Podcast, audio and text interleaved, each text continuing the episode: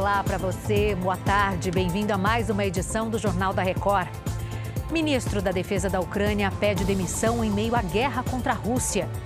E no Brasil, a carne bovina registra a maior queda de preço em cinco anos. Agora, no Jornal da Record. Oferecimento Consórcio Bradesco. Conquiste sua casa nova sem juros e sem entrada.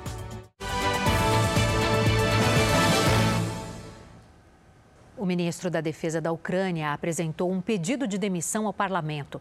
A decisão foi tomada um dia depois do presidente Volodymyr Zelensky anunciar uma mudança no ministério. Hoje, as forças russas realizaram um novo ataque contra portos usados para exportações de alimentos. Os portos bombardeados são os de Odessa e Danúbio.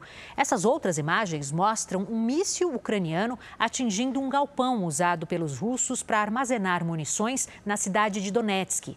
As novas ofensivas ocorrem em meio a um encontro entre os presidentes da Rússia e da Turquia para discutir a retomada do acordo que garante a exportação de grãos da Ucrânia.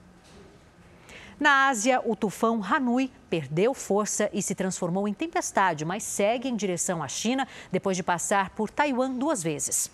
Segundo meteorologistas, mesmo como tempestade, ainda há risco de inundações e prejuízo em parte do continente. Em Taiwan, a chuva e a ventania derrubaram árvores, arrastaram carros e deixaram moradores ilhados. Mais de 260 mil casas ficaram sem luz. Escolas e lojas permanecem fechadas em ao menos 14 cidades.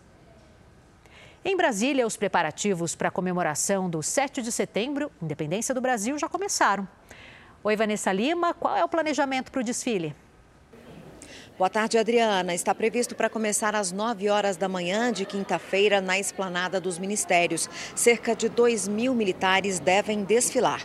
Nesse sábado foi realizado um ensaio já com parte da estrutura, alguns veículos e participantes. O público estimado é de 30 mil pessoas. O presidente Lula vai abrir a comemoração que terá o tema Democracia, Soberania e União. O Ministério da Justiça vai disponibilizar a Força Nacional para garantir a segurança do evento. O pedido de reforço foi feito pelo governo do Distrito Federal. Além disso, mais de 2.500 policiais militares e civis devem trabalhar garantindo a segurança durante o evento. De Brasília, Vanessa Lima. Obrigada, Vanessa. A carne bovina voltou a ser mais consumida pelos brasileiros em 2023. De janeiro a julho, o alimento teve a maior queda de preço em cinco anos. A repórter Monique Bittencourt tem os detalhes. Oi, Monique. Olá. A carne ficou 9,36% mais barata no primeiro semestre.